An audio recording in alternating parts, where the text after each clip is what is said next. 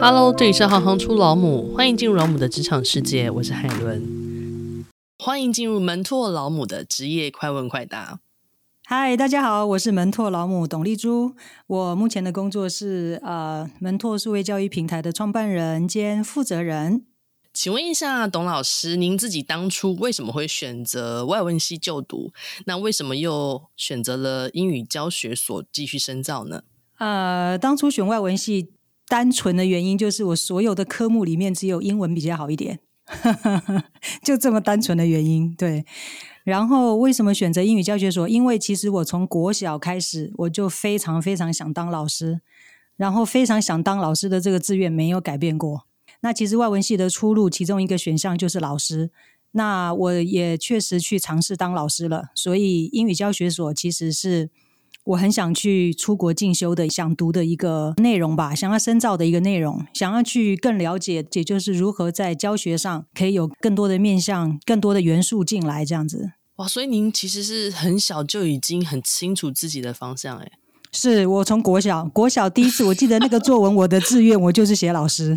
那你真的是很怎么讲呢？贯彻这个意志，然后 也达成了这个意志。其实我也想借这个节目，就是跟大家说，其实现在孩子们他们很多都不晓得自己想做什么。其实我们父母亲可以帮助孩子回想一下，他在很小的时候他的兴趣是什么。那回想的过程其实很容易就会理出他可能他真正在哪个方面的热情是很容易找出来的。嗯。对，这很棒哎。那想请教一下老师啊，您在就读了外文系跟英语教学所之后，您觉得这两个分别在学习的部分是什么？那学习到的对于未来职业有什么样子的帮助呢？呃，外文系我觉得我学习到最多的是阅读，大量的阅读。那其实大量阅读的目的是要培养我们的思辨的能力，所以我觉得这个是我读外文系就是收获最大的地方。我喜欢阅读了，而且我也习惯阅读了，而且我也喜欢在阅读过程当中去吸收新的知识，看到不同的视野，然后培养出自己的想法。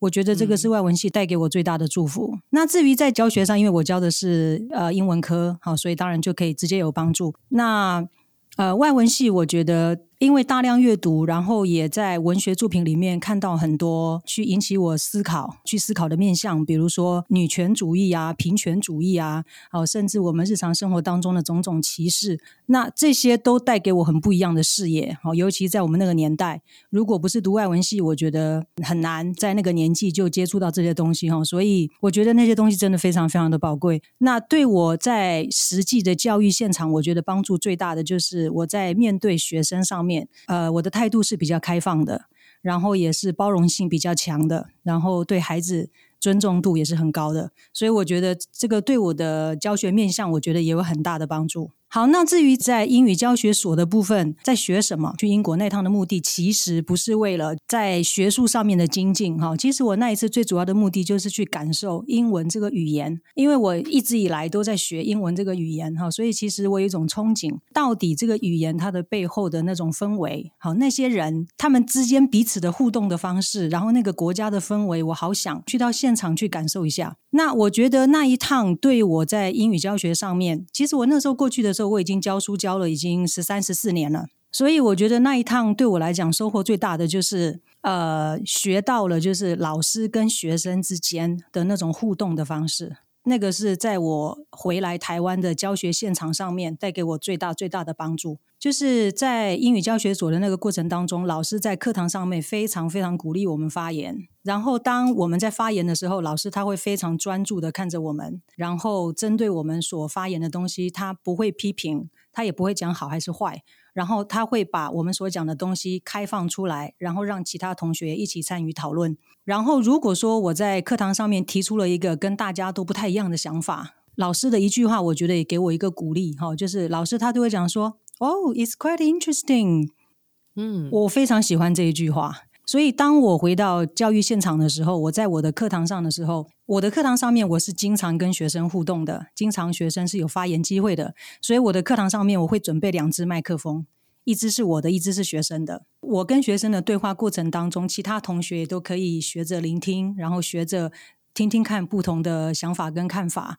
那其实我觉得，在这样子的学习氛围当中，因为毕竟我教的是高中，这样子的氛围当中，其实孩子他就会学习到老师很尊重他，尊重他的每一次发言，那孩子他就会知道要看重自己的发言，他就不会乱讲话。那其他同学其实也会感染到，嗯、然后也是一样，就是我课堂上面，如果我听到诶学生提出不同的看法，我也是会讲说，Yeah, it's quite interesting. Yeah, move on, move on. 都是用很鼓励的方式在在引导学生，用更开放的方式在讨论问题，然后也相对的用这种方式，他们也会尊重自己的发言。是是，而且他们用麦克风。嗯 我觉得用麦克风这一招真的是超棒的，我不得不说，超棒的。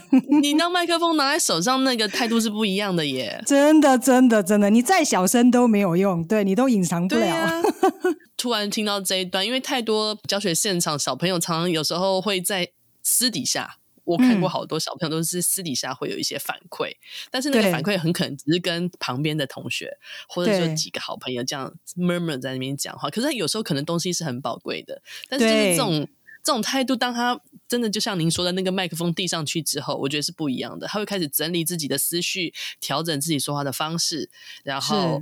好好的把这些想法给发表出来。那想请教一下老师啊，嗯、您知道就是所谓的外文系跟英语教学所，如果、嗯、呃毕业之后的话，有没有哪些单位可以提供相关的实习经验呢？如果以我来分享的话，因为我主要就是老师嘛。对，所以我这边可能我比较有去关注的，可能就是如果你想要从事教职，那你可以去找什么样子的管道，哈，去试试看，看看自己是不是真的有这个热情。所以以我过去来讲，我有试过家教，我大学的时候就开始教家教。那其实我觉得家教你自己其实是可以感受到你喜不喜欢教书的。你喜不喜欢跟人分享的？我觉得这个是可以感觉到的，也是有帮助的。然后我还有教过补习班，我们那个时候的选择真的有限，好，但是现在如果想要尝试当老师的话，其实呃，像我知道很多高中，还有很多大学，其实他们都有呃社团，社团的性质是学伴的性质，就是用他们自己本身的知识，对，去陪伴，比如说国中或是国小的孩子。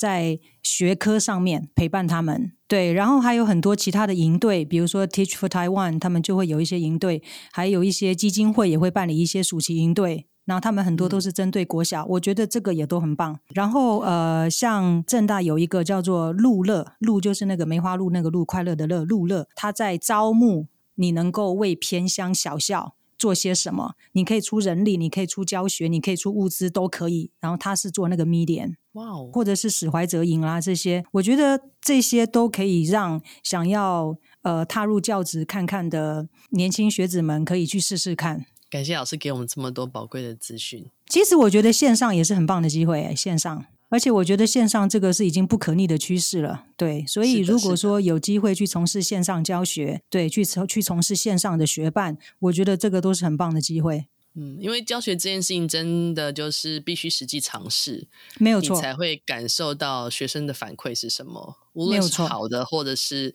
不好的，我觉得都是经验的累积。没有错，没有错，那那一次才会在一次一次的当中去调整你的方式也好，或者是说去呃确定自己在这方面的热忱也好。确定热忱，我觉得这件事情真的是蛮重要的。很多时候想象是不一样的。真的，真的，真的，真的，真的。那像像目前就我所看哦，就是对教学上面有热情的人啊，就是有热忱的人啊，如果他今天碰到种种的困难哦，他不会去想说，哎，为什么他那样？为什么那个学生那样？不是，他会想的是，哎，这是什么问题？我到底要怎么办？他会去针对这个问题怎么修正？对，我可以怎么办？然后去找出解决方法，然后他就变得越来越好，越来越好。然后他的热忱没有减低过。嗯那实际上，如果到实际工作面向的话，外文系跟英语教学所的毕业所谓的出入。